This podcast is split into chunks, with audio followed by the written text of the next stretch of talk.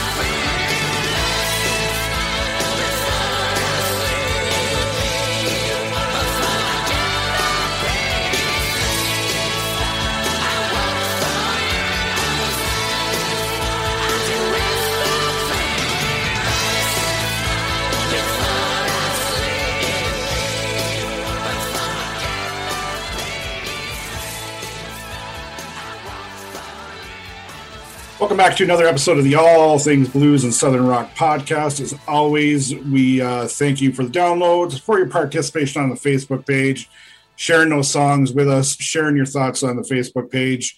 And with me always is Jason. What's going on, man? Hey, man. I'm doing well. How are you? I'm okay. I'm okay. Um, except, you know, we got to talk about it was pretty big shock to everybody to hear of the passing of Jeff LaBar from Cinderella at, at 58 years old yesterday. Um, no, uh, no cause of death as of yet. Not that we necessarily need to know that. Um, you know, always Pretty respect- young though, 58, man. yeah, you know? too young, too young. And you know, there's the, the you know he had talked, he had been open before in, in interviews, you know, about uh, you know, substance abuse problems Right. and stuff like that. And, and it, I don't know, something about rock and roll. Like I don't want to speculate, but it just seems that's all too common, which is all too sad. You know, I think a lot of people that are naturally very artistic, whether Right. it's music, you know, acting, whatever, for some reason there's something in their brains that it it pulls on addiction. Yeah, I mean, then again, there's a lot of art artists and musicians that that get into music because they just don't fit in anywhere else. Sure. And, you know, they were maybe they were the kid that was picked on or had a bad family life or whatever. I mean, it's it's common. Music is a common place for those kind of people to go to. You know. Well, and all anything that you want, if you're successful, is going to be around you, Right, right? That's yeah. part of the problem too. There's a lot of Oh, yeah. across you know, and, and you know, especially the farther you go back in time, you know, in the Yeah. eighties like that. I mean, I know it's probably wasn't long after that around that time where, you know, it's like Aerosmith and Motley Crue were the first people I ever heard about, like, like kind of uh, popular, popularizing, popularizing, you know, or being well noted for for getting sober Partying, and yeah. you know, Oh, and, getting sober. Oh, yeah, yeah, yeah. you know um i know i've read interviews with the guys in motley crue when they all did that moscow peace festival because Mhm. doc mcghee had put that all together and and you know like those guys are saying like and this is motley crue right when they're getting getting straight like they're on this you know jet to russia with everybody else getting all messed up Mhm. you know full of booze and whatever else so you Did know, Cinderella play that show, or did they do one They- of those Monsters of Rock? They, They- they were on I saw show, the video the other day of their set. I didn't watch the whole thing, but their set from the Moscow Peace Festival. I think it was. Yeah, I think it was everybody or a lot of the bands that Doc McGhee managed because Motley Mhm. Crue and Skid Row and uh, Bon It was Bon, Jovi. bon Jovi. Yeah, yeah, yeah. Cinderella played. Ozzy played. A lot of those East Coast bands are the Motley Crue. That you know that Bon that, Right. that Bon Jovi much. family exclusive. pretty much. Yeah, Crue, yeah. yeah. But I love Cinderella. Like I liked my hair metal. I know we we kind of had some fun with Steve Gleason a couple episodes ago to kind of talk about that. But I always my favorite bands were always the ones that definitely had more of that bluesier influence on them too. Like the Teslas, uh, definitely Cinderella. I love Cinderella. Um, you know, they were one of my favorites. So this this one hits me kind of hard just because I was always held out hope that Tom would get back as much of the original band as he possibly Yeah. could. Yeah. You know, and it, I had uh, mentioned previously before, like I, it was really cool. And I I read a interview recently with Charlie Starr, and he had mentioned, you know, like you know, because Tom Kiefer had sat in with those guys Yeah, I've In seen videos of Nashville, playing. Yeah, yeah, playing Brown Sugar and Mhm. and uh, Heartbreak did a- Station. yeah. Heartbreak Station. Yeah, And, yeah. uh, they did Cinderella song. Yeah. So Charlie's saying, like, of all the bands during that time, he he meant he specifically mentioned Cinderella and Tesla as the bands that kind of really stood out as being more real, authentic. There's a little more there's substance, more more of a blues based kind of thing Yep. going on with that. Oh, You know, dude, listen. you know, that first Cinderella, it's very much glam hair metal when you look at what they look like. And, Right. And, and but you can tell the blues and even southern rock influence are are there. They go into Long Cold Winter, and there's a couple flat out blues songs on there, including the title track. That is a blue Long Cold Winter is a blues song.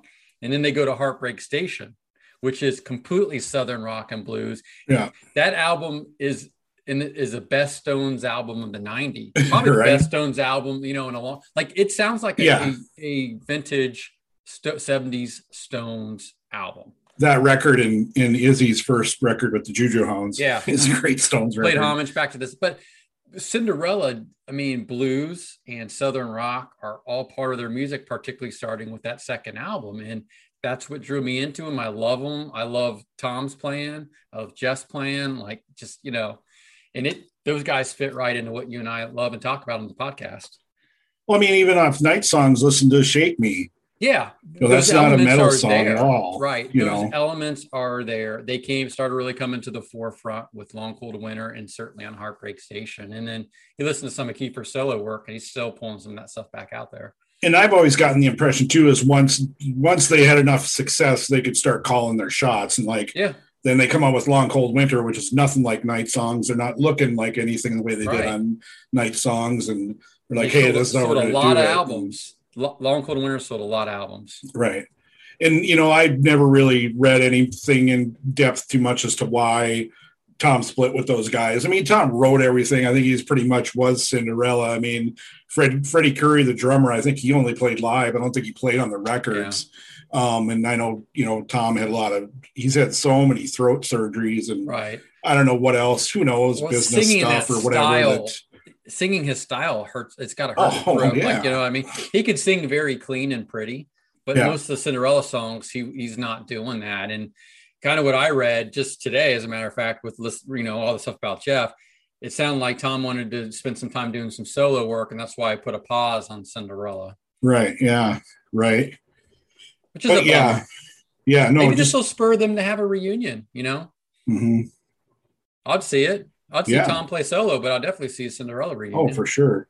Especially if they could get on a bill with like Tesla or somebody like that would just be absolutely amazing. They, these guys could still blow some young young bands off the stage. for sure yeah for sure but yeah just so sad you know i mean you know that show that you know the long cold winter tour when i saw them in grand forks which is like 80 miles north of here. Um that is one of the best shows i've ever seen. And i've seen the stones eight times. I've seen tom petty and the heartbreakers four times. I've seen the crowes 18 times. I've seen bob dylan a couple times. You know and i can honestly say that long cold winter tour that that show was awesome. I still it's so clear as for how young I was. Like there's a lot of some of those shows just don't really stand out to me, like Ratt and some of them other ones. But that Long Cold Winter tour show is just fucking amazing.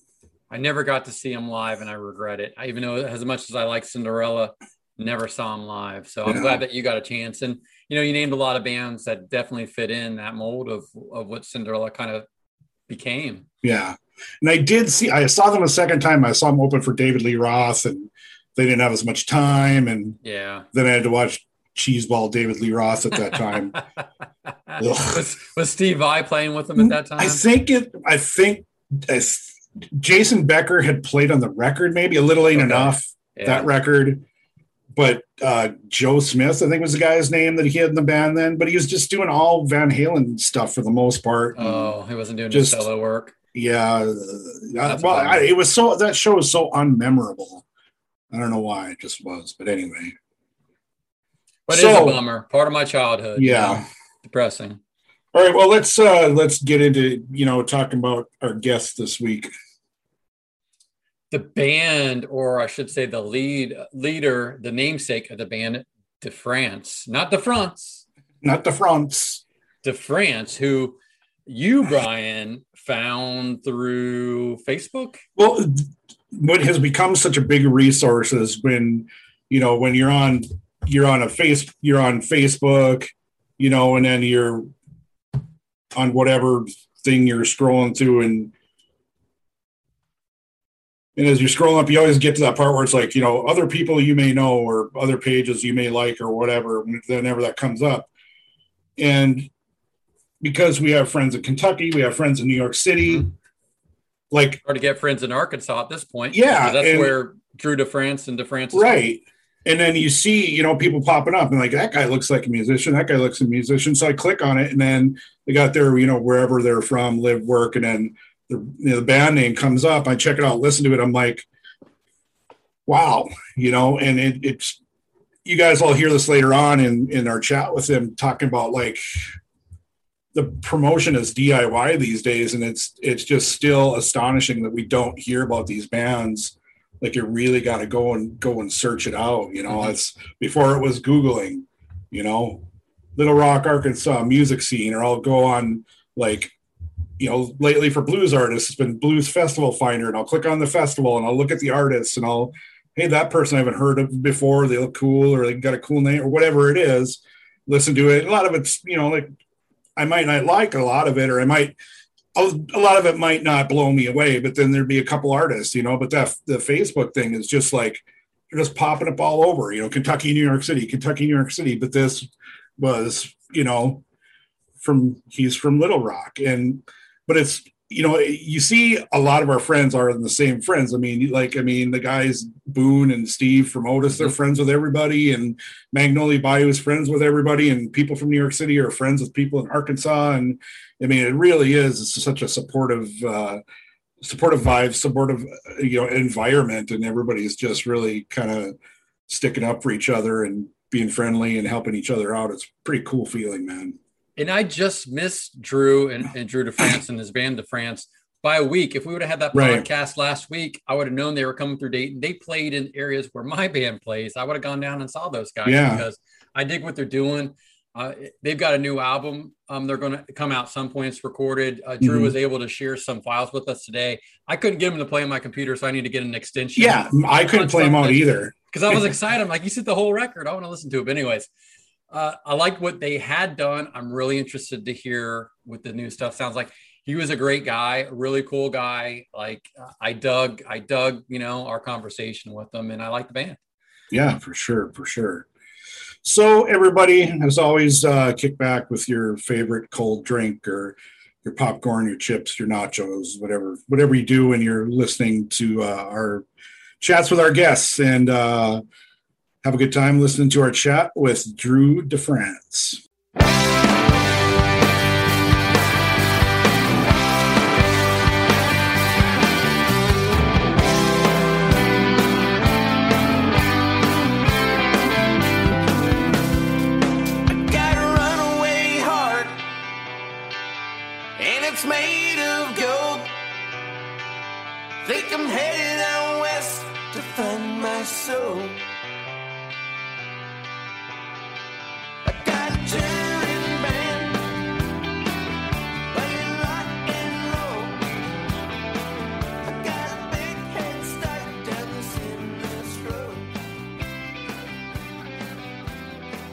Welcome to the guest segment of this week's uh, episode of the All Things Blues and Southern Rock podcast. Uh, throw it over to Jason to introduce our guests to the listeners. Thank you, Brian. Hey, it's our pleasure to have on today a, uh, a lead singer, founder, guitar player from a really cool band from Arkansas. Uh, we have Drew DeFrance on from the band DeFrance. How you doing, Drew? Hey y'all, thank you for having me. All right. And, it, and it's DeFrance, not DeFrance. well, it depends on where you're at. You know, everywhere in the South and growing up, everyone was like, "Hey, D France," you know, heard of D France's band, you know, and that's so it just kind of stuck. And then when I when we toured Europe, everybody's uh, "Oh, De France," you know. DeFrance. So and I and that don't- just means of France. It Are you does- French? I've got some blood, you know, mostly German though, being weird, weirdly enough. So huh? Me too. So that's okay. We'll, we'll accept the German heritage together. I went to Germany and it's a beautiful place and they're beautiful people over there and you know over They love their live music, man, especially the kind of stuff that you guys are doing. yeah it's uh, like 30% of rock records sold in the world are sold in Germany so Wow. it's definitely a target audience God bless Germany, you know? and they have good beer. great beer they have wonderful beer yeah so, Drew, let's just get right into this, like uh, like how you got your start in music. all right uh my mother had a guitar acoustic like Conrad from the 70s it was just a beautiful most beautiful guitar I'd ever seen. Still is. And uh, I just idolized it as a kid. I thought it was just the coolest thing. It, you know, if you're not familiar with a '70s Conrad, it looks like very similar to a Martin, and uh, it's just got that real beautiful wood natural finish on it, and uh, just always was kind of like a hey, you know, you have to get a little bit older before you can touch that or play with that, you know. And I just thought it was this magical thing, and eventually got old enough to you know start taking lessons and playing it, and man, I was just would when uh, my parents weren't home, I would like put on like the Who's uh, Who's Next, and I would just Oh. like do my best Pete Townshend all over. Do the windmills. Any chords whatsoever. I would just do the fucking windmills, man. You know, and it was just Who so didn't? fun, right? I mean, I mean, you, you know, if you're a kid, you just pretend rock star, and I just I used to use a tennis racket to do that. yeah, right. I, yeah, I had an actual guitar. I thought it was coolest, you know, coolest thing. And so uh, I eventually started taking lessons for like a month, and then the guitar teacher didn't work out, and so it was really like all right, are you going to do this? And so, it, it, you know, I just started really diving into it and learning a lot. And then, right when I was starting to uh, get a little bit of speed going with it, um, my brother passed away along with my two best friends going to a birthday party of mine, which Oh. kind of always kind of sent the trajectory of my life the other way into music because immediately right after that, it's kind of like a safe haven. I found these guys in a band and I was like, oh man, this is the best thing ever. This is the best thing I could have right now in my moment in my life. And it, it really was just, you know, a, a saving grace. And uh, ever since then, I've just been on the, the path to being like, hey, I'm, you know, I'm a musician. This is what I'm to do because I first started playing some solos and some improvisational moments in the shows where he could really take off. And I started feeling interconnected to my brother, to my friends, to the, the outer world, to the atmosphere, you know, to the earth, to the universe, to everybody. And and I realized this is what I'm to do for the rest of my life. How old were you in that that tra- that kind of that tragedy hit? I was 15. Okay, got it. Did your mom did your mom play? I know that was her guitar, but did she play much at all? Did she teach you anything? You know, when she was younger, she was really into like Joni Mitchell and Joan Baez, and she Okay. like Singer songwriter, like yeah, she wanted to be a singer songwriter kind of thing, and uh, she plays in church still, you know, but you know she's never been like a performer or anything like that. So she she says she lives vicariously. so you, your parents are very supportive of what you're doing. oh, absolutely, they've been the most supportive, you know, and I'm very blessed with that. And uh, not everybody in the band has that same you know background and support, and so it's very very special thing. Right on. When the, so when did you uh you know start like forming a band? Like when was your first band? How did that come about? So immediately right after that, I got in this band called 10 Years Gone with some friends from high school. And actually, funny enough, the drummer from that band is still my drummer today. His name's Wow. Dan- Daniel Stratton Curry. And he's uh, my brother. And, you know, and man, we love and hate each other. It's much like the, the Robinson brothers from uh, but you know we sound so good together you know it's it's a special thing i mean it's almost 20 years now and uh formed that band and then played all over the south mainly through like louisiana uh texas arkansas and uh well, but which was cool because we were in high school and we were like doing gigs in bars on the weekends, you know. wow. And so, you know, all my other friends are like 16. They're like, so what are you doing this weekend? I'm like, well, we're going to the movies and stuff. It's like, oh yeah, well, I got a gig. We're going to, they, they secretly get us a pitch of beer, you know, or whatever. you know, like you guys have fun. We're going to go rock and roll. And it was just all like, you know, man, like it was just an eye opening thing and, you know, get over it real fast. And so I'm not even much of a drinker anymore, you know, it's like, you know, you get seeing all the, the BS Yeah. From the, the early scene of stuff, the bars and the venues and crazy stuff. And you get used to it at 16, 17, 18. And so by the time now I'm like 33, I'm just like, I'm so over all that shit. It's like, I'm, I'm ready to like, you know, be at this, uh, hierarchy of my peers and people that I looked at when I was a kid and admired, you know, which is starting to happen in our lives. And uh, everybody's really excited about that. Very cool. So I have two questions about your old band. One is were you guys named after the Led Zeppelin song? Absolutely. Yeah, that's a that's a great song. That's It's so good. best. Yeah. Great name. Yeah. Yeah, that that riff is awesome. yeah. It's a G tuning riff. Yeah. It's a lot of fun. Oh, like Open G. Yeah. Ze- uh, Zeppelin and uh, the Stones influenced a lot of like G tuning riffs in, in Mhm. my ear. Absolutely, yeah. And Well, and like you brought up the Black Crowes, like Rich Robinson, right? Same thing. Uh huh. Yep. And you know, Keith always says that Don Everly showed him that. So I guess we got to thank the Everly brothers. Do you play much in open tunings? old blues guys. So Well, heck, Everly brother. Who doesn't like those guys? Come on, Yeah. yeah. classic. Are you doing much open open tuning work? Uh, on um, on the second record or on yeah, we do. We have a whole segment of the So I know there's like lap steel or pedal steel on there. Yeah. There's pedal steel, and then at times like Angel, uh, Fireball, I Need You, um, uh, Stone. Uh, there's a few others that they're all in G tuning. I play G tuning where the other guitar plays in standard. Just like- Okay. Yeah, yeah, yeah. Well, like the Crowes, very Crowes or Stones ish. Yeah, Yeah. taking cues from those guys, and you know, it makes a real nice full full sound where you're not both playing the same chords or even on the same tuning. You know, Right, because your G is going to sound different than the other guitar player's G or C. You know, tonally, it's going to have different textures to it. And I went to school for production in Austin, Texas, and uh, like from 2007 to 2009 at Arlyn Studios down there, and learned a lot about you know recording and how to produce records and mix records. And so, I, you know, also leaving with the G tuning like that leaves room more room for that pedal steel. And that was our friend Neil Jones from uh, American Aquarium. Oh, no kidding! Wow, that's another really good band in the same genre that has a quite a following. Yeah, they're great. They're they're wonderful guys, and uh, they're you know it's just always good in this business to work with people that are are cool. Now, going to my second question that we went all the way around. Um, when you guys were in 10 years gone, were you playing the similar sty- style of music or were you doing something different?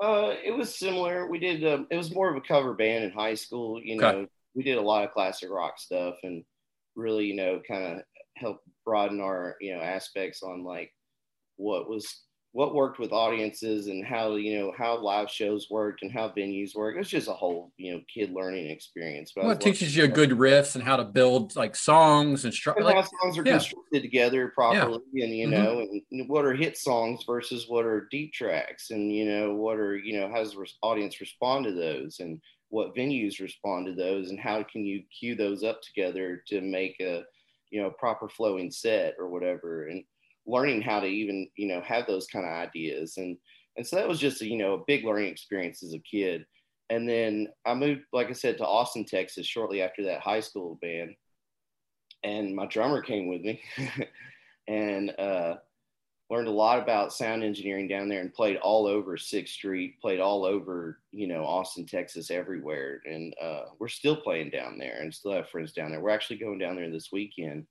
Uh, we're going to play one to one bar down there on July 17th. Right on. I get keep getting notifications about the All Star game. you're an important guy. You're a busy guy. So when do Uh, things uh, progress into where you're starting your own band? Uh, so in Austin, I started writing songs. I, was- I was uh, got more into songwriting. I was got really into people like Guy Clark and Townes Van Zandt and uh, Robert Keen, and you know just really learning from the greats and uh, learning how to you know construct songs better and how to write better songs and deeper lyrics and have meaningful lyrics, but still you know uh, get it across in a uh, a uh, kind of simple, poignant kind of way, you know.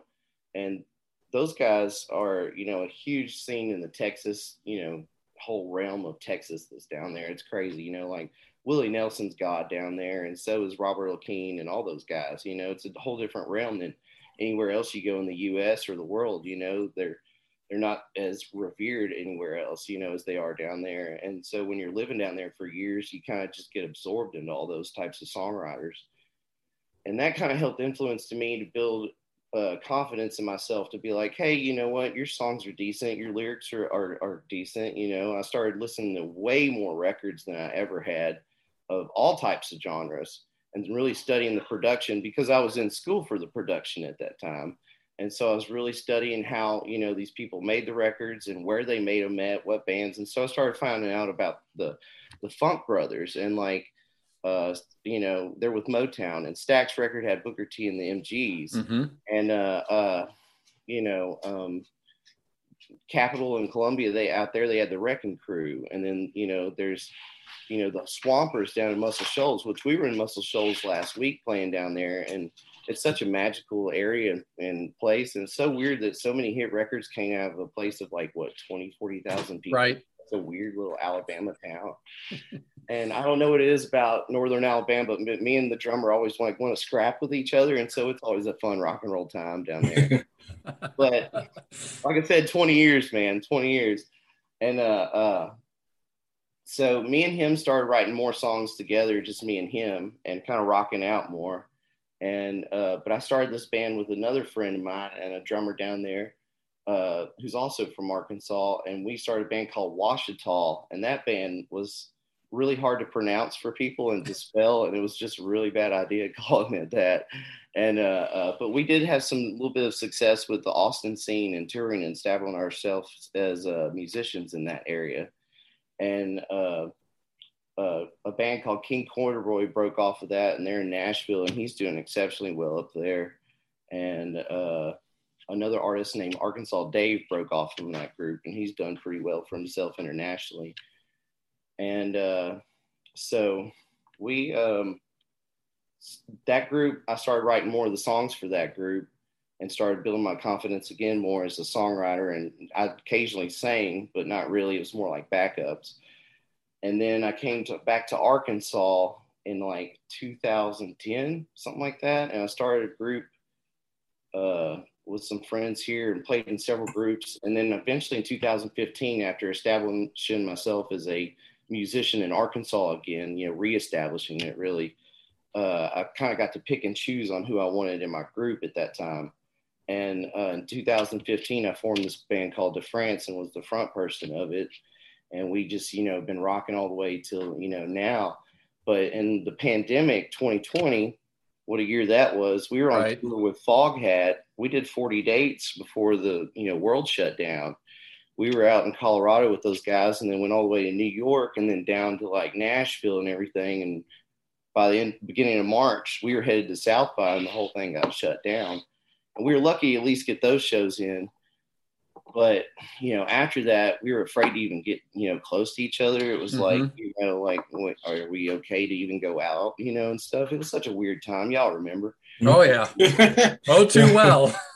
Yeah, I mean, you know, it's it's just uh, uh it was kind of hard on everybody, and so we our guitar player chose to you know to do something different, and so it kind of threw a real big wrench in me because he'd been the only consistent member other than the drummer the whole time, and you know, it's like in this business you learn that you know your friends are going to let you down even your closest friends are going to let you down because the, the drummer has several times we like i said we scrap sometimes so like Robinson brothers, he's quit the band a few times. Yeah, but he yeah. comes back. Yeah. You know, he says, "I never got fired." You know, that's his little thing. You know, so uh, always on his terms. You know, it's always it's it's a good joke around the band. You know, and uh, uh, so with all that stress of that, we made a record that was like more rocking than we've ever made before. It's a really hard rocking record, and uh, more like akin to like Deep Purple, Dio, you know, Judas Priest kind of, uh, you know, vibe. And before it's always been kind of like a Tom Petty Americana kind of Mhm. Stones just kind of vibe, you know, and which is cool and everything, but you know, we just up the groove a little bit and up the tempo, you know. And we were thinking about it and we were like, you know, all right, so we lost our guitar player, got to kind of reevaluate this and rebrand this, you know, relook at everything.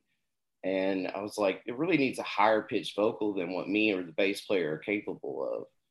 And um, which is, is astounding because Connor is can hit the bass player Connor Roach, She can hit notes that I can't, and it's it's really high up there. And so for this new cat, Charlie Askew, that we got to sing with us now, he can hit. He's got a four and a half octave range. He's doing like Freddie Mercury Wow. stuff. Like, yeah, it's incredible. And so we've uh, ever since you know January of this year, we got Charlie to come in on the record and redo all the vocals to that record, and we're calling the record "Long Live Rock and Roll."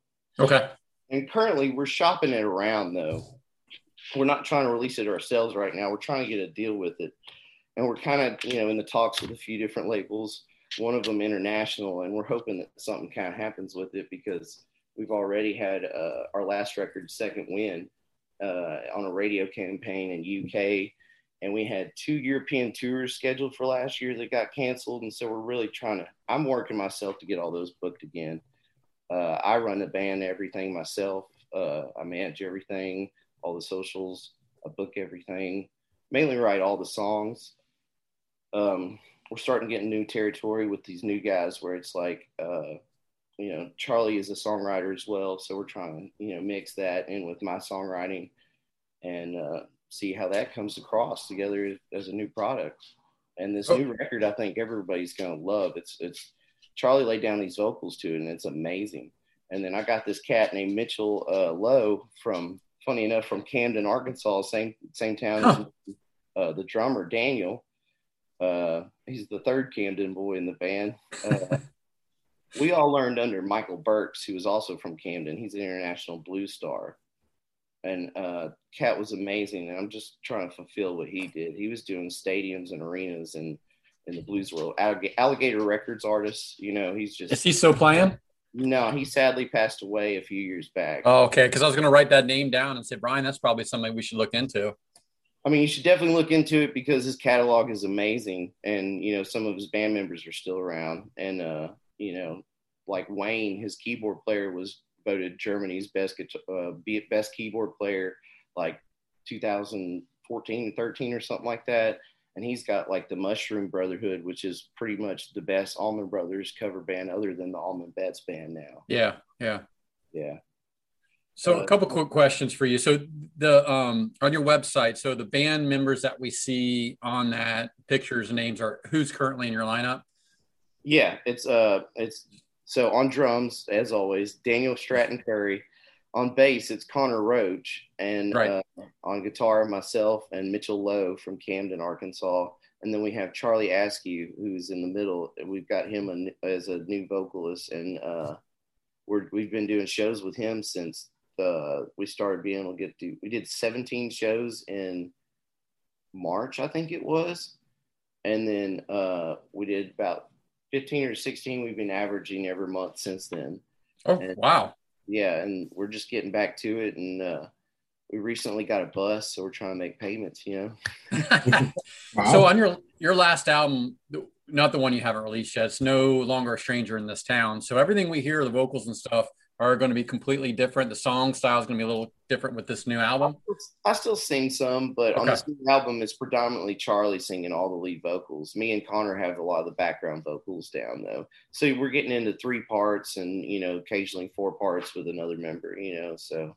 And a little bit more rocking because because this last album's got a little bit more of a country country western feel. Uh you know you've got the the the good you know the slide and and, and the kind of the um um uh gosh i said it earlier uh not last Pedal steel, steel. pedal steel. There we go. Thank yeah, you. Yeah, yeah. Neil's all over that record.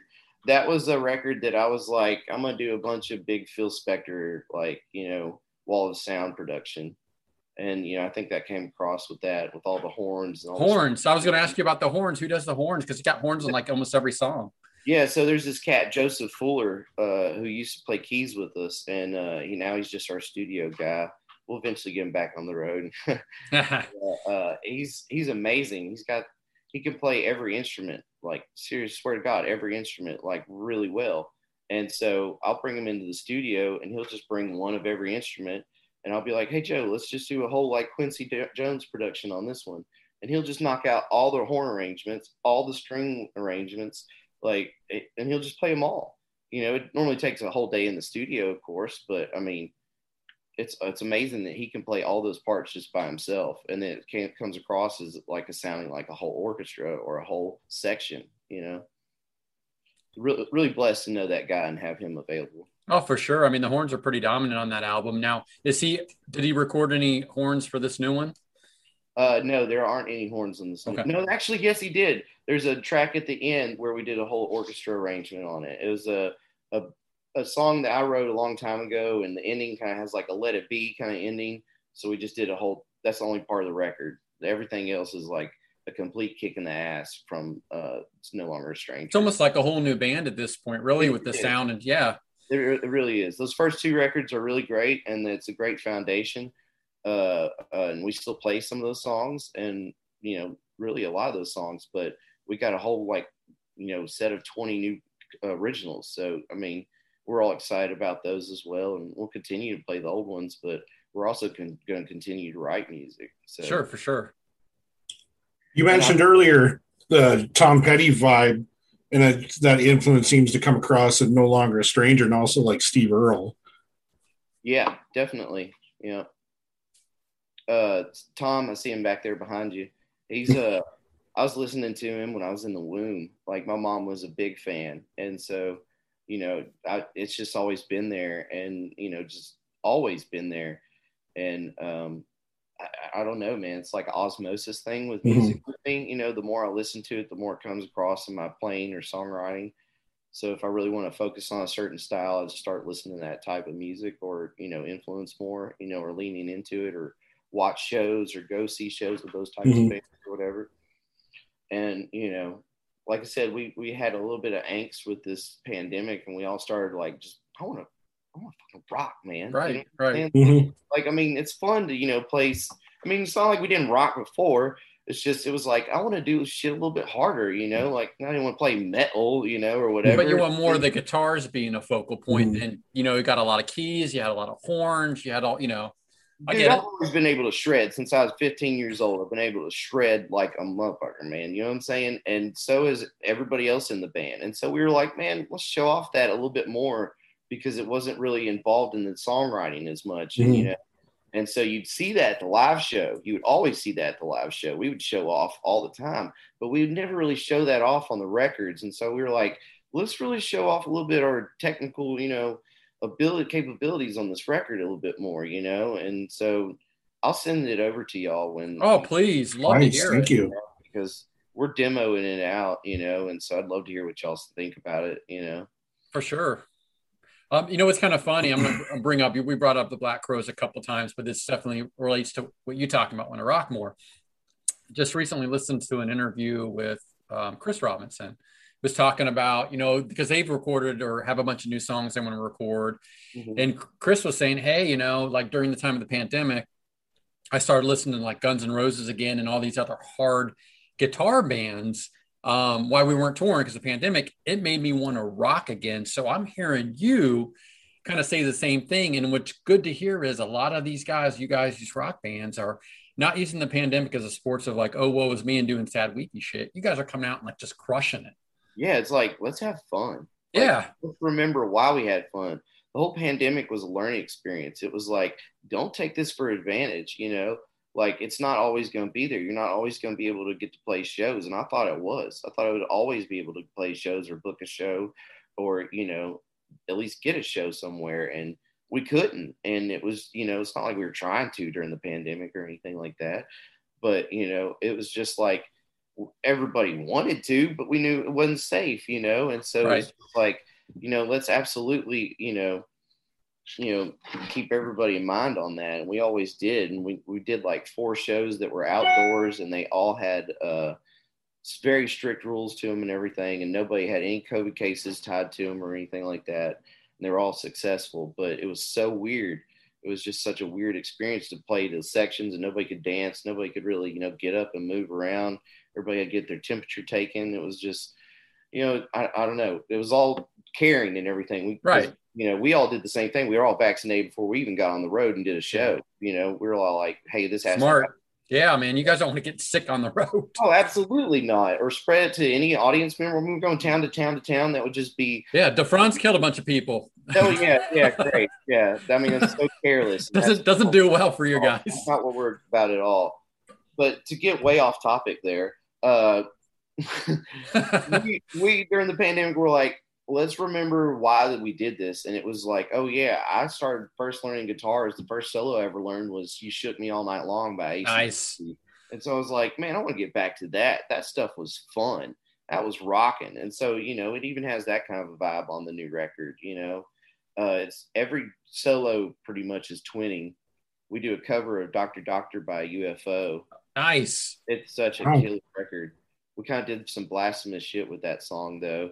You know, there's no guitar solo in the original, which I don't understand because Michael Schenker is just oh, amazing. See, that's a great guitar band. Yeah, I know, right? It's like, why don't you put a fucking? It's like one of the coolest things you ever put a solo on. And so we put a solo on that one, and I did a dueling solo, which you know, and then we did another chorus, and we didn't do it exactly like UFO. So we did it. We also raised the key to F sharp because it was better for Charlie's voice, and I think it sounds more like Iron Maiden now. But you know, whatever. I think it'd be a really cool idea You're speaking my Yeah. language. That's all I know. because, like, you know, every all right, everybody been to Iron Maiden show? Yes. okay, Doctor Doctor comes on, then then Iron Maiden comes on, right? What if we play Doctor Doctor and then simultaneously Iron Maiden comes on? You know what I'm saying? Like I'm just throwing that out there, Bruce Dickinson, wherever you're at, you know. hope he listens to y'all show. That's I, I hope he does. Bruce, if you do, let us know. You can come on anytime you want. yeah, exactly right. Uh, but like I said, man, we just want to do guitar stuff and drum stuff and vocal stuff that was fun that we loved as kids. And funny enough, there's a new wave of classic rock happening. You know what I'm saying? There's like all these bands that are doing the same exact thing. Dirty Yep. Honey, uh, Joyous Wolf. We've uh, had Joyous Wolf on. We've we had Justin. Yeah, Witch, we had Nick on. uh, Yeah. I mean, you know, I, it just goes on and on. The Georgia Thunderbolts are amazing. Yep, Yep. we've had We've those guys on. on. I'm going to see them open for Tyler amazing. Bryant. Yeah, Yeah. Tyler Bryant. Oh man, I know, dude. I wanted to go to that. We almost had that sidetrack show with them in Alabama, where it's going to be Tyler Bryant, the Georgia Thunderbolts, and South of Eden. Three of the Oh, yeah, yeah. new classic rock bands. Like, I mean, it's actually just going to be an absolute. Just they're going to probably burn that place down. You know, it's going to be Guitar Armageddon. Oh, I can't wait! I can't wait to Saturday night to see Tyler Bryant, the Shakedown, and the Georgia Thunderbolts. Um, Yeah. it's it's going to be amazing. It's quite a pairing, man. I, Oh, and it's I'm, great. I'm excited that there's so many good rock and roll bands again. Like, you know, it didn't seem like we really knew about these guys pre-pandemic. I mean, I did because we were out on the road and we'd see all the same billings at Mhm. places. But we didn't see them rise up like everybody's doing right now and getting attention, you know, and it's killer, you know. I'm really excited about all my peers.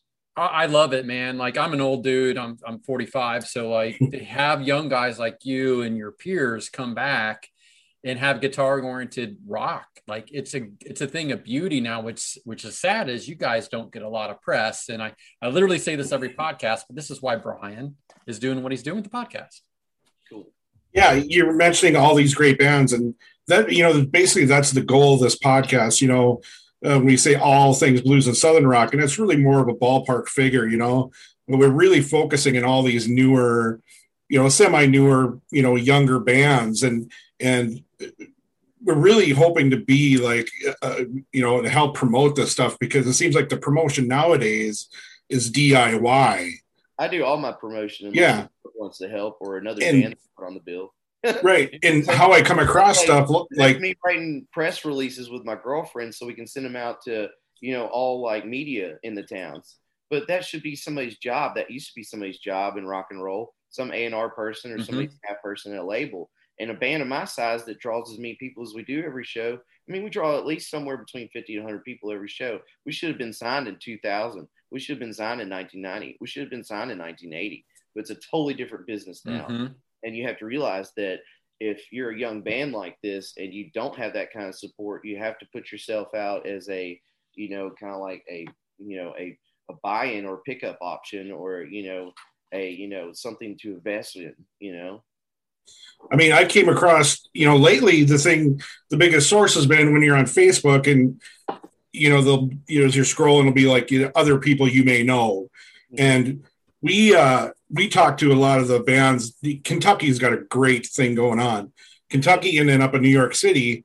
So we have friends on Facebook and then we're seeing all these other people and like whoever looks like they're in a band, like I click on it and then I see a band name and it's like every time I think we're like running out of people to talk to, more pop up Well, you know, so- like with with Greasy Tree, I just like Googled yeah, Little Rock music scene, and there was some website, and they came up, and it's just like, yeah, I mean, and all you guys, you know, deserve to be promoted so much more. But if anything we could do, man, like I said, that's a big part part of the show.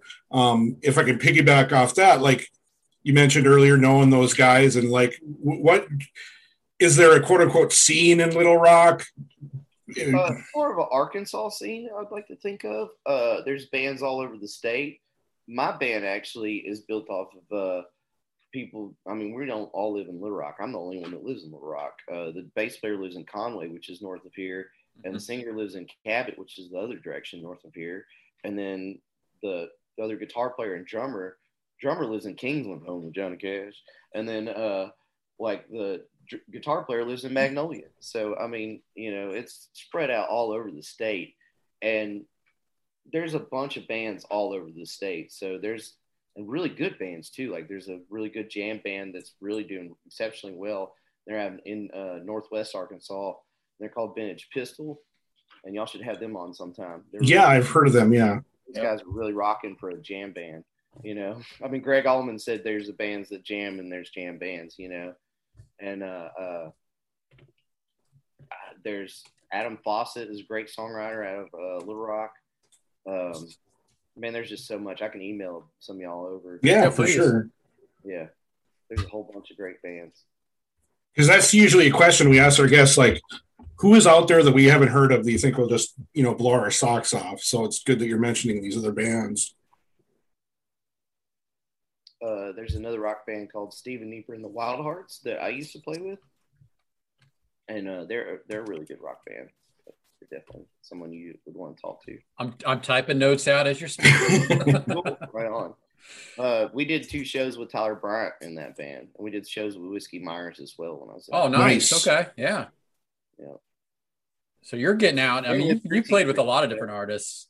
Yeah, man, I've been doing this for almost 20 years. So yeah, it's been playing clubs and, and venues and festivals since I was 15. So you definitely meet a bunch of different bands and people throughout those different bands. You know, it's funny which ones you know from all the different time periods that still are doing it. So the guys in Greasy Tree had mentioned, like, you know, more going up to Memphis to to record and play. Is, is that something that you you you guys do at all? uh, I I predominantly record everything in Little Rock, Arkansas, at Okay. Studios with Jason Tedford.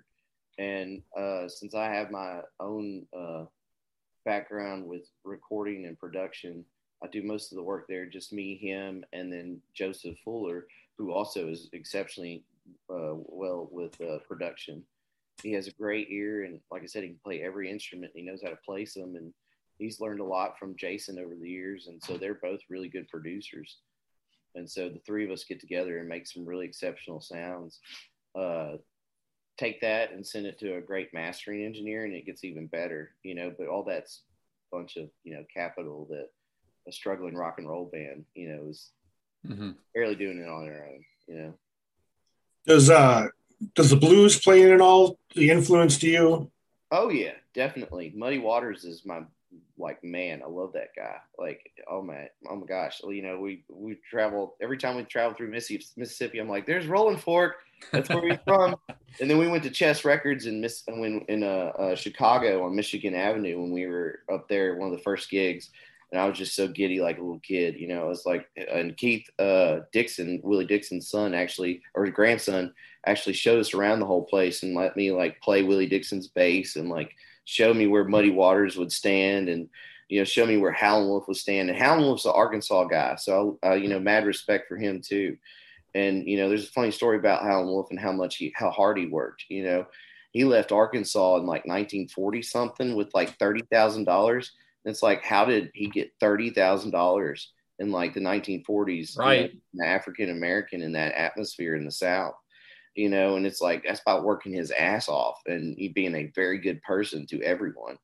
And, you know, and moved to Chicago because I mean the South was full of bullshit, but you know, uh I'll be damned if that music didn't influence everything all over the world. You know what I'm saying? Oh, It's for weird- sure. Yeah. how much rock and roll and Americana and you know, it's like Canadians, they all try to act like Southerners. You know, it's weird, you know, the Americana Well. It's the like- band, or well, the band, right? yeah, you go to the UK, it's the same thing, man. It's Yeah. weird, you know. It's like, and that all comes from even out the dead out in California. They were trying to act like Southern boys, you know. Yep. It was weird, you know. It's it's it, it's you know, growing up in it, you know, when I go over there to Europe and stuff, they're like, "Wow, you're actually authentic. You talk like that, and that's actually how you are." And it's like, yeah, man. They're you know, so they they say my guitar sounds like how I talk, and I don't get that, but it's cool you know? But uh, it's weird how the South has influenced so much literature and art and uh, the rest of the world. I mean, jazz came from New Orleans and from Mhm. the South, and you know, obviously, everybody migrated to these cities of New York and Detroit and Chicago and started making amazing music there. But they were all Southern people that moved up there because they were tired of the bullshit from the South. You know, Yep. Yep. and you know it's it's crazy all the if you're in the south and you grow up here blues is in your music if you're playing in music whether you like it or not you know and I, I played in all types of church and so gospel was definitely in there you know and uh, i mean it's just it's like in the water you know and so i grew up listening when i lived in texas lightning hopkins was you know him and Manson Yeah. were just you know un, unstoppable. And there was this cat named uh, Texas Johnny Brown that was like Les Paul. Like, man, dude, he was just so nasty and clean with this stuff. And I mean, you know, everybody has their areas. You know, every city has all their different musicians that you know. Like Ray Charles would always start his bands out of Houston and stuff like that. You know, and it's just weird how, how you know music kind of is like barbecue it's like very territorial and you can hear the differences and taste the differences and smell them you know what i'm saying That's a really good. That's actually a really good comparison. Like the music is like the barbecue. Like it's. I've not heard that before, but it makes sense. Both Yeah. come from the south. yeah We have all your little regional flavors to it. yeah they, they are man it's just like that and us being in arkansas we're right between all the texas stuff all the mississippi stuff all the Yeah, you're close to stuff, all- Memphis. You're close to Texas. Yeah. Yeah, exactly, man. And so that's why when you hear my stuff in my songwriting previously, there's like Memphis type horns in there as well. But there's also like slide guitar at times. You know, there's there's, a whole bunch of southern pedal steel and Yep. mandolin. I mean, it don't get much southern than that, you know. And so we still have a southern rock thing going on, but we're definitely more more rocking vibe now, you know. And blues has always been an influence. And I was talking to the other guys the other day about how we need to get more blues into our set because it's just so much fun to play. Well, you do have a blues song on the last album. You know, not it's bluesy. Um, and it even hold on, I got the name of it right here. The Goodbye to the Blues. That's you know on the on your last Yeah. album. Yeah. Yeah, that's so. Yeah, that's just me, the drummer, and Joseph Fuller on that whole track. Ain't that? Yeah. something? Yeah. Sounds like a whole room full of cats, like the Wrecking Crew, and that's what we were trying to base it off of. Yeah. You know, that's just. Yeah, that's that. That one I wrote in a dream when I was living in Austin, Texas. I woke up and I wrote the song down immediately after I woke up, and I went back to bed. And the next day I started writing it because it was just stuck in my head. I started getting the chords behind it and everything, and then uh, I was always like, man, this sounds like a song Willie Nelson should do. We kind of did like a Everly Brothers vocal on it to like a Count Basie kind of background. So, you know, That's a good song. I made a note. I made a note on that one. Cool. Thanks, man. Appreciate it. It's funny. You dream songs and come up with that. Literally the other day, and then getting off subject. I woke up in the morning from a dream, and I was trying to remember the University of Louisville's uh, mascot. I don't know why. I didn't go to Louisville. I'm from Ohio, but I woke up. I'm like, what the hell is University of Louisville's mascot? It took me like five minutes to realize it's Cardinals. Yeah. That's why you're a professional musician. Yeah, we I'm not. saw that on a license plate as we were coming through. we were in Ohio earlier in last week. We went through Muscle Shoals and then up to Ohio for some gigs. What'd you play in Ohio?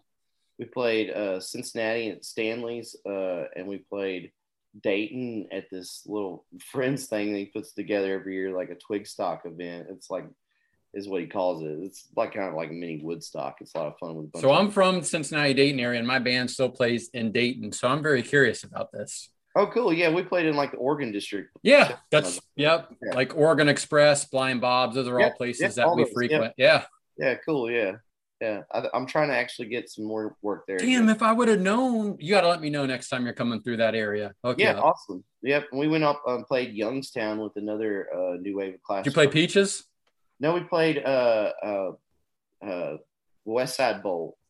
Oh, okay. Yeah. It's a So- bowling. so was My fun. band's played Peaches before, and the last time we mm. played there, Dave Chappelle showed up and invited us back to hang out with him afterwards at his house, which we did. Wow, that's cool as hell. Yeah. Yep. We have my band and the other band that was playing with us, and about four other people, about 12 people hung out with Chappelle at his little bar he built onto his house. Wow, man. Other than Kyle Kinane, he's one of my favorite comedians out there right now. He's a super nice guy, and I'm like, why the hell are you're letting eight strangers into your home with literally your family sleeping upstairs? You're a weird dude, and he was super cool. yeah. I don't know. Some people like to party. Is know. that he liked to hang out with the regular people? Yeah, definitely. Probably keeps him centered and humble.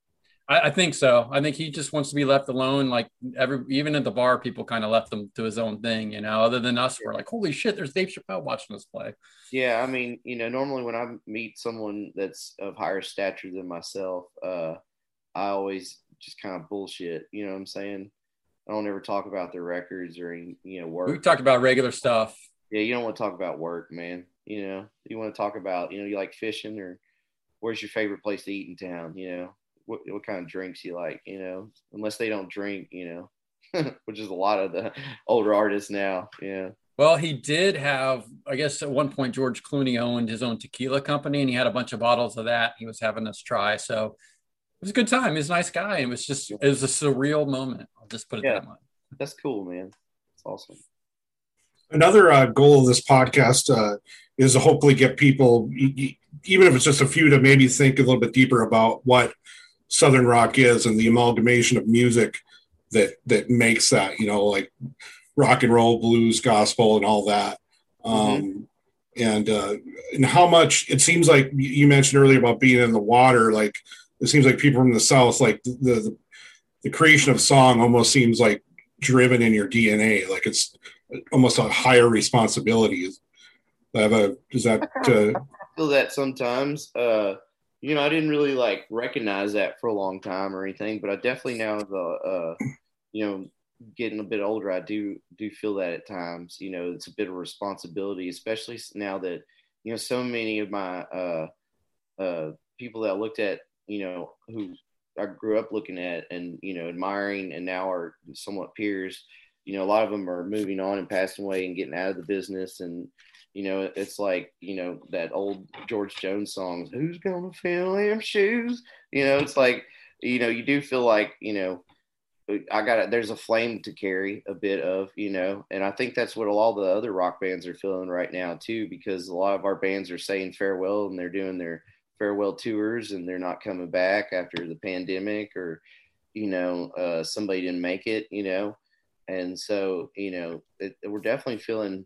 Everybody wants to be the Stones and still be able to do it at 80, you know, and you know have all the you know luxuries of the world behind you, but that's just not reality you know, I think the Black Crowes are feeling that too. You know, it's like you know you can't take off too long. You know, you can't really get away from it. You know, you gotta keep your fans with music, and you gotta keep them with shows, or otherwise they're gonna kind of forget about you. You know, and that's just the reality of it.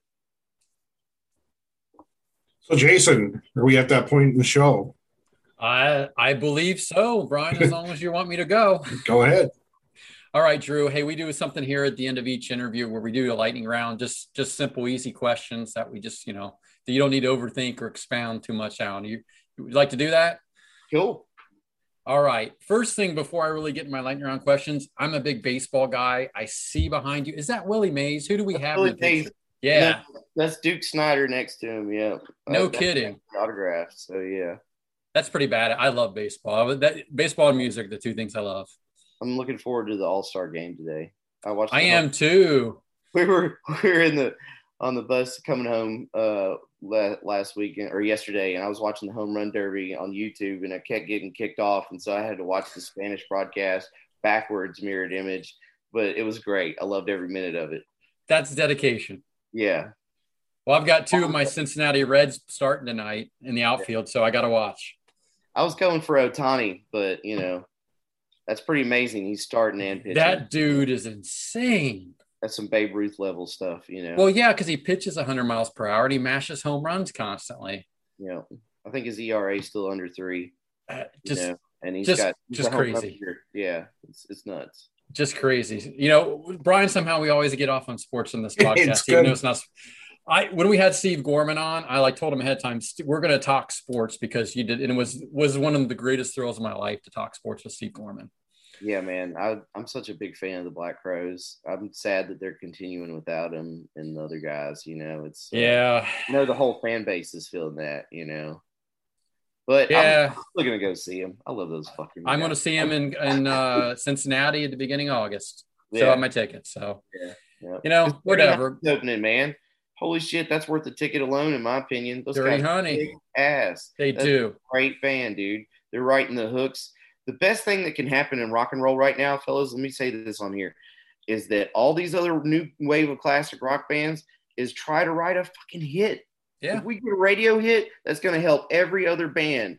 That's going to help every single one of us because all of a sudden every record company is going to go, what? Oh, let's reopen our rock side of our label and uh, invest some Yep. money in this. You know, Wholehearted, wholeheartedly, and I hope it happens. yeah, so let's try to write some hits, boys, girls, Yeah. guys, you know, ladies, fellas. I don't, care who write. Let's write a fucking song that's on the radio. Get some traction. When was the last time you heard that? Mm-hmm. Been a long time, brother. right? What was it like? Jet maybe? Or the Foo, I mean, the Foo Fighters. Yeah. now- Foo Fighters are still doing it, Foo but like Fighters now though. I'm talking about rock and roll, man. early Like- two thousands for like sure. Aerosmith type rock and roll, like yeah, like the Stones, like ACDC, like shit that sounds like that. Yeah, Jet, Silvertide. sound like that. You know what I'm saying? They've always had a little bit more of a pop sensibility, which good for them. That that makes hits. You know, they have radio hits, but so like, my daughter's 16. Last year, she says, Dad, can you make me a rock playlist of stuff that you like? Because all the rock bands now aren't that good. I'm like, Well, you haven't heard everybody, but yeah, she wanted like Aerosmith and, you know, all that kind of stuff.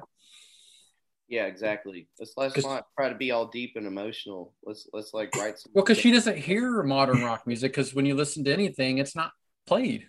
yeah, exactly. The radio is not going to play it unless it's garnered en- enough attention. That's exactly right. So, anyway, well, I'm, I, you back know, to lightning round. Here we go. What's the first album you remember getting? Oh, okay. Uh, Zeppelin four. I got it 12 years old. My mom gave it to me. Thanks, mom. That's a good one to start out with. Some Yeah. some classic tracks on that one for sure, man. Big hitters. Yeah. Um, what's your favorite guitar? Fender Stratocaster. Okay, so you're are you Fender over Gibson? Man, it's hard. Yeah, I, it's really hard to admit that, but I, I love the way Gibsons look and and and you know really that's it. I mean, they play really great sometimes. Yep. But I always feel more at home with the Strat, and it's weird. Okay. I feel so comfortable, and I can play more articulate. Different shape neck. I mean, it's sort I, yeah. don't know what it's about, but yeah, I'm just more comfortable with that. Then even more so than a telly too. It's just weird, you know. Are you a maple or a rosewood neck guy? Either one. Fretboard. Don't Either one. discriminate. Yeah. Okay. They're both beautiful. Uh, they both play about the same in my my opinion. You know, uh, I you know it's I don't know something beautiful about a Strat. You know, and I I God man I hate to say this, but I don't like the PRS one. The headstock throws me off. I don't either. It, it's like it's like the original is so beautiful and it's just sexy, and you're just like oh, Like that John Mayer model stuff you're talking about. That the body looks exactly Yeah. like a Strat. Yeah, and another thing, John Mayer, quit doing the sob rock. Why don't you just rock, man? Like nobody wants to hear the soft. That rock. album is like an '80s cheese rock Oh, throwback. dude, I wanted to like it. So Cover bad. looks like it even. Yeah, I wanted to like it so bad. I just All neon. It's all like '80s soft rock. sounds like Toto and Phil Collins, but the vocal's not there for that stuff. You gotta have a vocal for that stuff. That Yeah. dude can shred on guitar, and when he does original mm-hmm. music, he wastes it. He wastes that He's killing it with the dead. He's Yeah. absolutely shredding it with the dead. He's doing a way better job than I could or anybody Right. with the dead. You know, but I mean, I just don't dig his original stuff at all. dude. Yeah. Just don't. Um, who's your favorite guitar player? Um, hmm. There's so many. There's a lot of them. Uh, Justin Young in South of Eden completely shreds, and I love that dude. He's a great guy. Um, oh man, uh, there's a cat in Austin named Cat Clemens, and he is amazing. He he's just doing like all kind of piano stuff and jazz stuff and really conceptual stuff on guitar. And uh, Daniel Donato is a bad boy. Ooh, really, really good guitar player. And uh, um, I mean, of course, Tyler Bryant. That dude's Yeah. sick. Yeah, But I wish they would have a hit. Like, like they got good songs, but they ain't got a hit yet, man. Yep. It's like I feel like they're really close. You know, if anyone's gonna do it, it's gonna be like them or Dorothy or you know. Dorothy. Another. I love Dorothy. That's Yeah. a good band, and I've listened to those guys for the last couple of years. I'm surprised Rival Sons hadn't had a hit. You know, they're such an amazing band. Yeah, uh, Fuzzlord is like you know Fuzzlord, you know, and Marcus so- King. Marcus King band. I mean, yeah, Jesus, yeah. I, I don't know why there hadn't been any hits whatsoever yet out of any of that group. I just think know, because they- nobody's really playing them enough to really get them that I- I exposure. You know, I mean, they everyone's had success with songs and stuff like that, but no one's had a top ten. no one's yeah. Yeah, you know what I'm saying. No one's been on Billboard, like like really been on Billboard. You know what I'm saying? Like and like your shit's on every wet radio. You know what I'm saying? Like Bruno Mars level stuff. You know, Right, right. The Billboard ch- Hot 100 charts, not the modern rock or Not country that, or whatever. Yeah. That's what I'm talking about. Real Well, even. Blackberry Smoke, who Brian and I absolutely love, like you would think Why those guys would have come. Yeah, crossover. Yeah, they're such a great band. Hell yeah. I mean, all these Ah. guys are great bands. I feel like it's coming. I feel like it's all just about to, you know, one of us because there's so many good bands. Yeah. I mean, Larkin Poe. I mean, there's oh, Larkin so Poe. I mean, come bands. on. Yeah, I mean, so somebody's gonna have a hit. Somebody. Yep. It's coming. I'm with you. I can you can kind of feel it building, right? It's And I, It's- all those the bands gonna burst. all the guitar players from all those bands. so that goes along right with all that question. yeah, they're legit. Yeah. I mean, yeah. Everyone absolutely shreds and everyone steps up the game every time. You know, it's you know, I mean, there's no like lackluster guitar playing happening with any of these new bands. No, you guys, this new generation rock bands, you included, have people that actually know how to play instruments, which is nice. Yeah, I think I agree with that. It's not computers. Yep. Um, what is the first uh, concert that you remember seeing or ever saw? Aerosmith with the Colt opening Oh, nice. here in town. And I got to have it all come full circle because we got to open for Bon Jovi in that same arena. Did you really? Yeah, man, it was like 14,000 people. It was a really cool event. What is that like being in front of 14,000 people? Man, it was really comfortable and we we try to do it as often as possible. Jeez. I, hopefully you get to do it more, more, uh, Oh, we you know, did- more. we just did about six, seven thousand with Vanilla Ice, and that was pretty interesting. That they gave us a gig with, you know, Vanilla. Was he doing his rap? Yeah. Well, no, he was doing rap and rock. It was Oh, okay. Cause I know he did that rap rock or whatever for a while or, you know, very weird show, but man, we dug it. It was a lot of fun. The audience was great. You know, those people want to rock out. I feel like everybody today wants a little bit of everything. You know, and Yeah. so, you know, I feel like rock needs to sam- step up for the sample platter there. You know, everybody else is producing hits. You know. hell yeah. Um, what is a favorite local venue for you? Uh, Stickyz. Uh, Yeah, that's a great place. with a really good sound guy. yeah, Maestro's the guy. Yeah, and then uh, Rev Room is the other club from there. That's like the bigger one. If you you sell out Stickyz, then you start playing Rev Room. You sell out Rev Room, then you start playing the bigger venue and then the arena. And you know that's happened up in fluctuations for us over the years. And uh, uh, another great place is Midtown Billiards here in town. Uh, they stay open to two to five a.m. It's a weird gig. Wow. Oh, Yeah. I don't think I would dig a gig like that at my age. I want to go to bed like at 11. So we'll play a show before that, and then we'll go play that show. And you know, we'll man, that's a lot of rock and roll. what kind of crowd is the 2 to 5 a.m. crowd? A lot of service industry folks that are done Oh, yeah. job. People just get off work and want to wind down a little bit. a lot of people that are just too Weird. drunk to be in public. you know?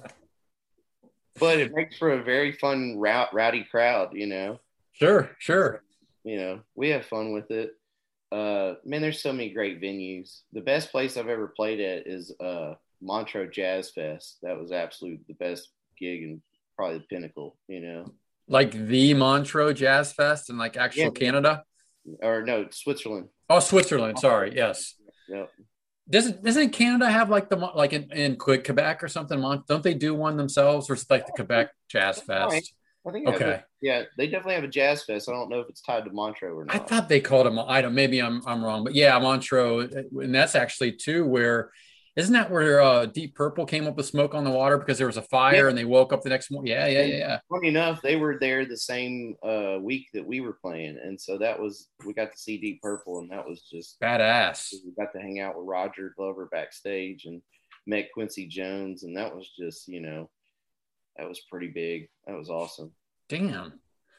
Um, what is a favorite local venue, a restaurant for you to go to? If you like, you if Brian and I were in town, you're like, you got to go here.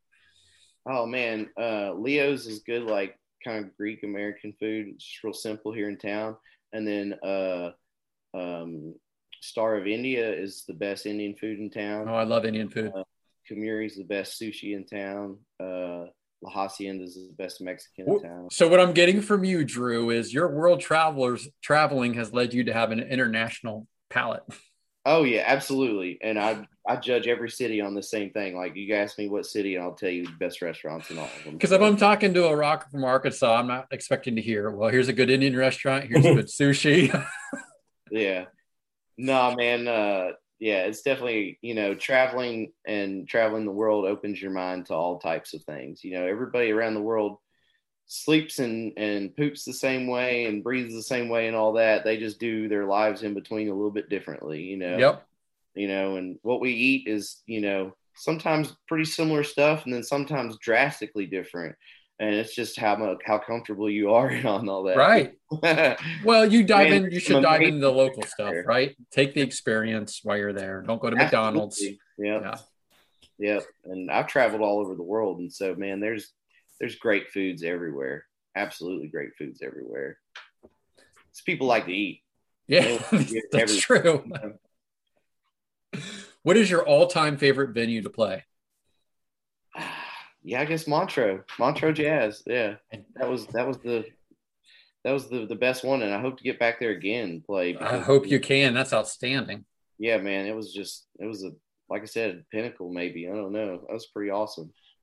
That was in front of like three to five thousand people, something like that. I didn't get the complete figure on it, but man, they do an amazing thing over there. After the show, they gave me a piece of paper to write down all the names of the songs we played and the songwriters of all those songs. That way, that everybody got paid for the Yeah. performance. Oh wow, Why the hell do we not do that in America? that's classy.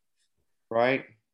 It's because they got regulations and unions and you know things to protect the normal common folk. You know that we. Well, U.S. bands for years have been screwed. Like I'm talking about even in the 60s and 70s, like from the record companies for that Yeah, taking our- those royalties. Our industry is is one of the worst in the world, and the more that we as musicians can be, you know.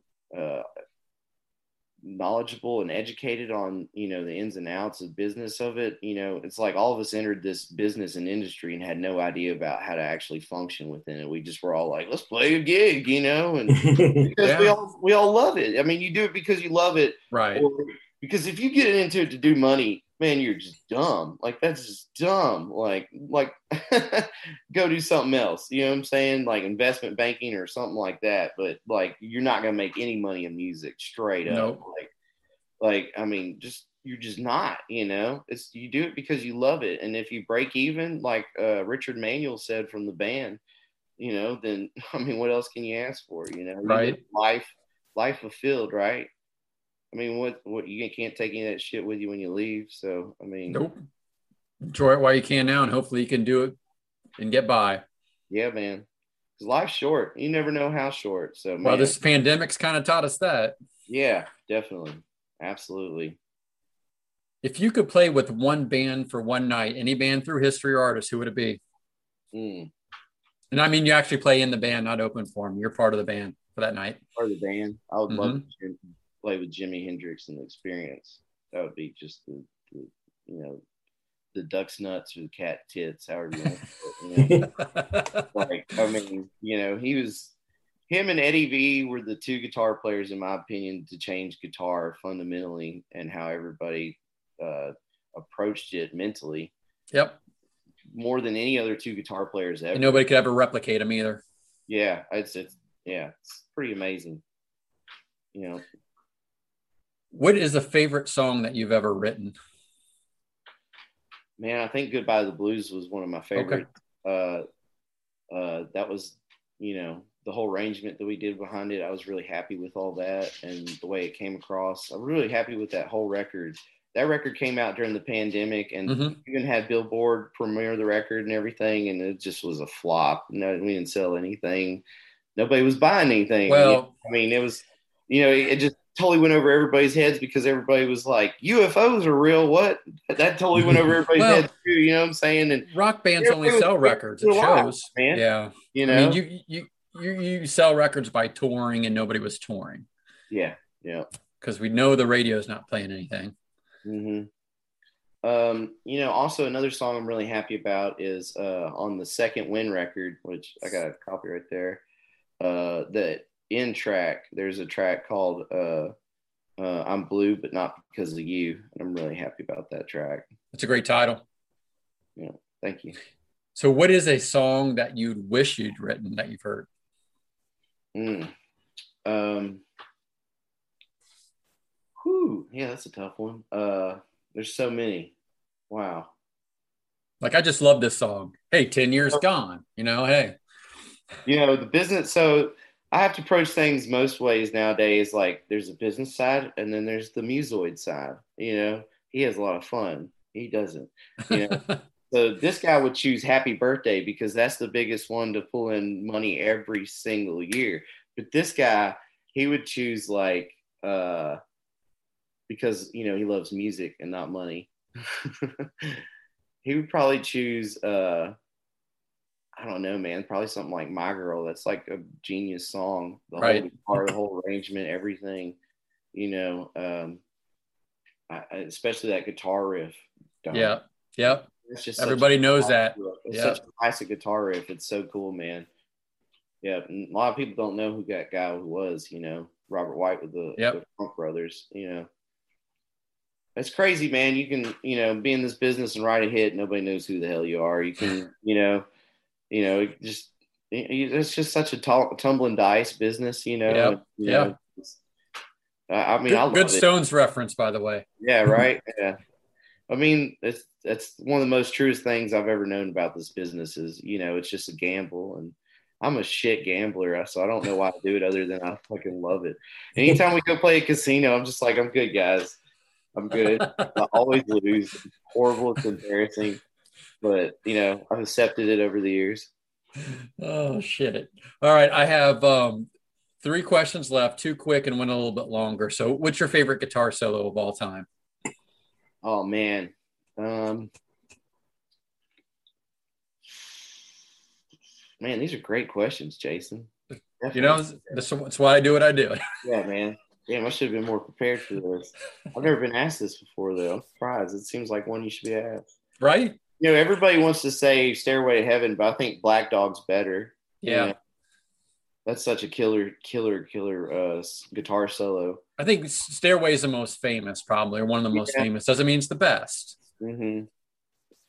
As far as like orchestrated solos go, um, man, some of Randy Rhoads stuff is just so well Sure. together, and so is Eddie V's. I mean, Eddie V's stuff is just genius on how he just you know. No one would think of that next line like that, but it flows. So it's like so. I always try to think like Bruce Lee. Like, does it flow like water? You know what I'm saying? Like Mhm. path of least resistance kind of shit, you know. And so I, I ho- hopefully think that the record goes this song right in the next one, and the next one, the next one, the next one, and hopefully all the records actually flow in together like that. And that's what I've done with the first three records, and I'm can hopefully to try to continue all that as a continual flow of like if you want to listen from beginning to end, this is how they flow together. Yeah. Yeah. Right on. Okay. So I'm Um, approach the guitar solo the same way, and I, I, I don't know, man. It have to be like an Eddie V solo, I, I, I guess, to top all of it. Yeah, Beat it. yeah. Michael Jack. He played the solo, right? I know, man. Yeah, Steve Lukather played the other guitar part. Yep. Yeah. Yeah. That Um, can sound like anybody. He's amazing. well, Toto was the studio band, I think, for the Thriller album, weren't they? yep, yep. And Yeah. for so many other artists, Steely Dan and stuff like that. Yeah, Toto was kind of like the band. They backed so many other people and did studio stuff, and then they kind of had their own own work, but they backed a lot of famous people. yeah. And we're real proud of Levon Helm around here. Right. He's the only dude that was from America from the band. Everybody else was freaking Canadian. He's what really sold them, You know. Yeah, you know, every it really made it really authentic when they heard Levon sing. You know what I'm saying? Yeah. Yeah. Yeah. the Yeah. lyrics weren't authentic enough on their own, but man, he really sold it. You know. And So- that was a band that tried to sound like they were from the South and wrote from a South perspective and a lot of stuff. Yeah, but they actually had a Southern boy in the band. They so- did. They did. Um, okay. Last quick question before a little bit longer one. What is your guilty pleasure song or artist? Mm, I really like the Backstreet Boys. Damn, I Brian, I would have never expected that. That's a good one. Yep. Uh, I wouldn't say this is a guilty pleasure, but man, I'm all about this new Silk Sonic thing, the Anderson .Paak and Bruno Mars thing. Like, I mean, I, I would just say that's outside my genre, you know, or Yeah. whatever. But Yeah, yeah, yeah.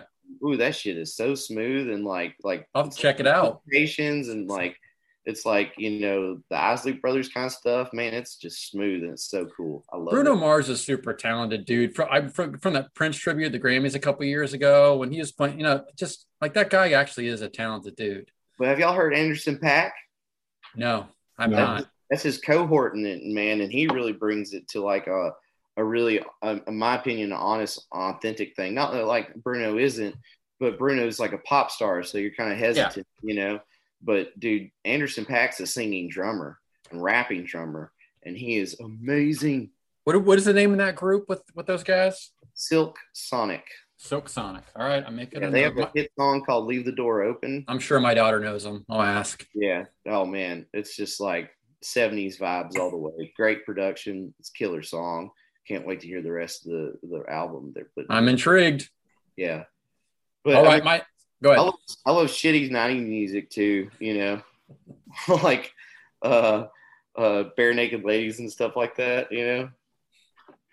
I mean, you know, you take that subjectively. I saw I saw the Barenaked Ladies just open up for Hootie and the Blowfish two years ago. I was I liked Hootie and the Blowfish. I was in college when that shit came Yeah. out, so you know, it's cheesy. Yeah, but it's fun. Yeah. Oh, it's Fun. fun, Um, and the people are talented. It's, like- it's one of the first bands I really got into that and like Matchbox 20 and stuff like Yeah. that, man. And I think Rob Thomas is a great songwriter, but his stu- stuff is super cheesy sometimes, It's- you know. It's super cheesy. But like, I mean, It's junk I didn't do it food, right? Fun, you know. Yeah, and Third Eye Blind and that stuff when we were kids, you know. Yeah. Yeah, You learn you can get far with three chords. yeah, right. yeah. All right, I'm gonna I'm gonna get myself in trouble. I'm gonna move on to the last question of the lightning round before we kind of sign off. But um, give us a good tour story, something that sticks out in your mind. Okay. Um, so we're on our way to a gig in Muscle Shoals or Nashville. Can't remember which one, but we're like almost to Memphis, and the drummer goes, "Uh, I left my drum rug," and I'm like, "Oh, that's all right. The venue probably has a rug somewhere. We'll probably just you know find one." He goes, "I also left all my hardware." Oh, so we stop at the Memphis drum shop, get this dude all of his hardware and stuff like that, and he bought some new stuff, but he had to loan it from the band and all that, and it was a big hassle. And then we're like on our way over there, and the car breaks down, the the bus that we're taking or van, whatever, and so it's like like an hour or two outside of Memphis, and so we're like waiting on a tow truck, and we call AAA and all this stuff, and they're like, yeah, yeah, yeah, they're coming, and just no one ever shows up. And we're at this gas station, and this guy shows up in a tow truck, and we're like, this is the guy, and he's like, no, I'm I'm just here off work. And we're like, oh my god, dude, can you please tow us back to Little Rock? And uh, because there's no way we're making gigs already happened. Like I'm talking Yeah. about, we've been on the side of the road for like eight nine hours at this point. oh, jeez Yeah. And so uh uh we're like, hey man, I'll pay you whatever to get back. That was an expensive weekend between the drummer's hardware and the How do you forget the hardware? Like Yeah, right. How do you forget your instrument? I mean now, I understand why you fight with the drummer. I'm getting to get the picture here. get the vibe. Yeah. Yeah. He's a big, beautiful blonde idiot, you know, but he's a great rock drummer. Yeah. Great rock drummer. Yeah. Lord. Well, Drew, uh, good story. Thank you. We appreciate you being on here. Um, where do we follow you? Where do we hear your music? What you know, website, all- Instagram? Yeah, everything can be found on uh, defrancemusic.com. And then uh, any of the socials were under DeFrance Rock and Roll. That's on Facebook, Instagram, uh, TikTok, uh, Twitter, any of them. You know, we're on all of them because we're It is a nice website. We can listen to your albums on the website by merch, find out when you're on tour. I've Yep. checked it out. It's good. It's a nice website. cool. Thank you. Yep, we've done that myself, so appreciate that. Me and my girlfriend. Yep. Looks really good. Uh, everybody go check them out. I'm real excited to hear your new stuff that's coming. And I'm going to throw it over to Brian. Thanks, Great. Dave. So thank you so much to Drew DeFrance from the band DeFrance um, out of Little Rock, Arkansas. Thank you for being with us. It means a lot to us. Um, the latest record is No Longer a Stranger in This Town. Uh, can you give us a name of the, do you have a title for the next upcoming record? Yeah, it's called Long Live Rock and Roll, Long Live I Rock and it. Roll. Look forward to that. and that's going to Um, be a single off of there too. Yeah. You got Cool. a release date? What's that? Is there a release date for the single? No, we haven't got it yet. We got a video and everything done. We're just trying to, you know, make sure that uh, we get a label backing first before it's all said and done. But I mean, when you're ready to rock, let us know. We'll make sure we post it on our socials as well. cool, man. Definitely. So thank you so much, Drew, for joining us. It means a lot to us. Can you, uh, when we uh, get done rolling here, you mind to hanging out with us for a couple more minutes? No, it's cool, man. All right. Thank you so much, dude, for, to Drew, Drew DeFrance from the band DeFrance as I attempt to talk. And uh, thank you so much for joining us. Hey, thank you, Jason. Thank you, Brian. Thanks to uh, Drew DeFrance for joining us and, and being in this wonderful chat conversation with us. Um, such a joy, such a joy to find a guy and his band that I hadn't heard before and and and have this wonderful discussion with them. And it's always so pleasing to me, these guys like in, in their early 30s and maybe even younger that uh, of course younger, we have a lot of guys in their 20s too, but that have such an incredibly great taste in music and I don't want to like bring about a bad stereotype, but there's a lot of you know younger folks that don't so much have a great taste in Right. music, and, and it's like it's just so it, every weekend and everybody's talking about Zeppelin, they're talking about the Stones, and they're you know talking about the Black Crowes, and they're just like you know it's it's it, each conversation is its own individual thing. It's like all fingerprints look the same, but they're all kind of different, and that's the way it is. But the influences are all there. I mean, these these guys that are you know 20 years younger than me and beyond, like are you know uh, grew up with the same music I grew up with, so they had cool parents or whatever. Or they got somewhere where other people were listening to it, and but I think it's a down south thing too. That's what I'm convinced of too. That they're just you know even the younger people down there, they just they're just maybe they ignore FM radio. Yeah, maybe, but I'm with you. It's kind of kind of a breath of fresh air to hear all these these artists that we come across. Really like some of the bands that uh, set our foundation for what we like, and also what we're doing to try to bring new light to new bands and get them out there and exposed for everybody to enjoy. Because we are finding a lot of good stuff, and uh, DeFrance is really as, as another one. It's a home run. So you did a good good job. Drew was great, super nice guy easy to talk to. A little bit of a tragic backstory. Um, you know, he Right. brought up about his brother and his friends, and kind of influencing him to kind of take take and focus on music and do stuff. But cool dude. Um, I really dug talking to him, and I'll tell you what. One thing I was surprised about in the conversation when I asked him about guitars, because he's you know he's a lead player in southern rock genre, blues genre. He's a Fender guy over um, Gibson, and a lot of people usually cho- choose Gibson. So I, you know me, I always like talking guitar gear, so I found that to be interesting. Kind of, kind of, what did you pick up? Well, you know, as you're mentioning that, I wasn't I wasn't quick enough to ask him because he's talking about playing with Tyler Bryant the Shakedown. Yeah, They had to have had a the conver- Fender. He's Those guys had to have had a conversation about that, right? I you think know? so. Yeah, You would think so. Um, just such a giving guy, Drew. You know, I mean, he's like sharing, you know, some demos with us, and hey guys, what do you think? And it's like, you care what we think? Like, Yeah, yeah, yeah. Where we? No, I mean, I don't want to put us down. I'm being, I'm being uh, sarcastic, but yeah, it's like I'm floored by that. It's like, wow, we're, you know, we do mean something. to these guys. what, what we do As we should. know, as we should. Well, we're giving Right. again, we're bringing light to some of these artists that don't have. You mentioned it earlier. It's do-it-yourself promotion. We're we're a avenue for people to, to go and get promotion, and we're glad to do it. So it's really nice when people appreciate that that we talk to and and do some you know share stuff like that with us. I think it's cool.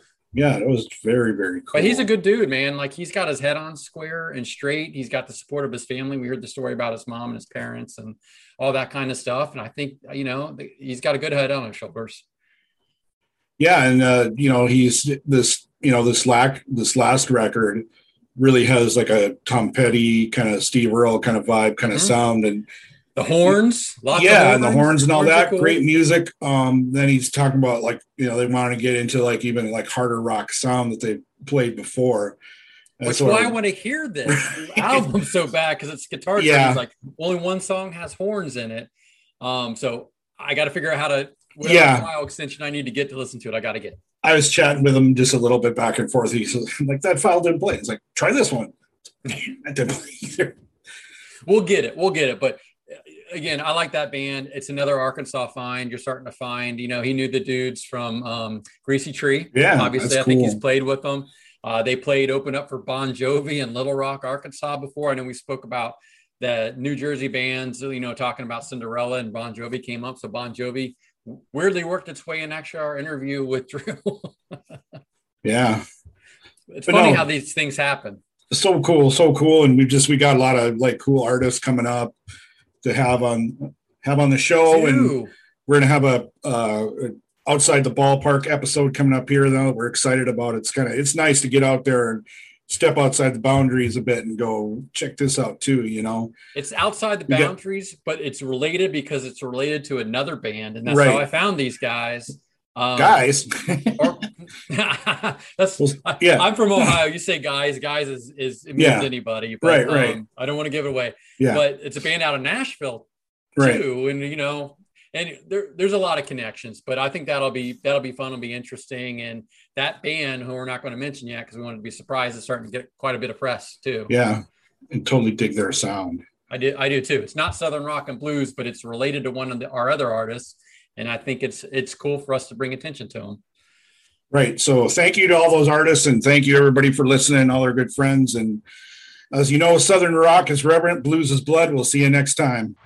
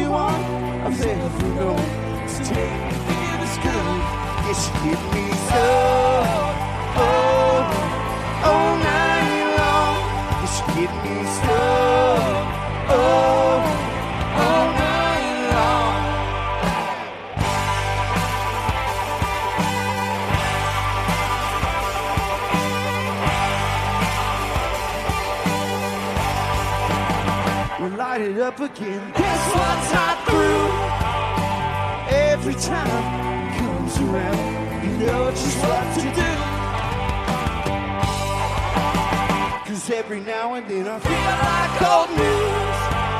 You see it all fade away when you walk into the room. Yes, you get me so.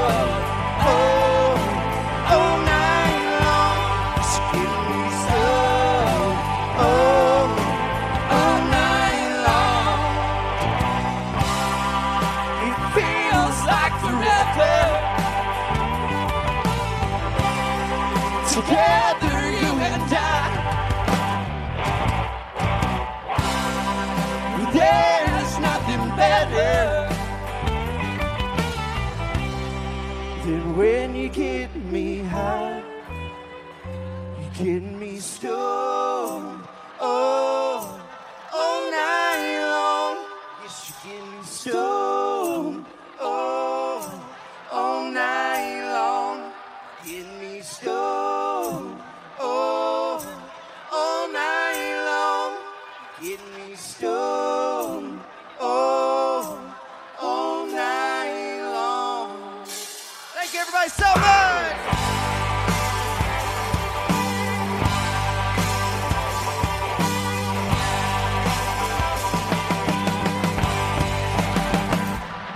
love you so much.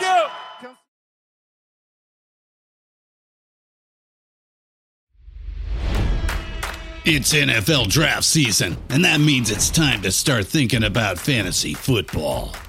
FantasyPoints.com features industry leading experts and prognosticators using proprietary hand charted data to help you score more fantasy points. FantasyPoints.com is the place to go for whatever kind of fantasy football you play. Whether you play fantasy football, daily fantasy sports, or do a little bit of everything, Fantasy Points has the meticulously researched content to guide you to victory. And why wait for the fall? Fantasy Points also covers the new spring football league, the UFL. Join the guru, John Hansen, Scott Barrett. Joe Dolan, and other massive names in the fantasy football universe with an exclusive offer. Use code Pantheon for 15% off any fantasy points package, including the all in package, with access to every article, tool, and data nugget that Fantasy Points has to offer. That's fantasypoints.com and code Pantheon for 15% off at Fantasy Points. Fantasypoints.com, code Pantheon. Score more fantasy points.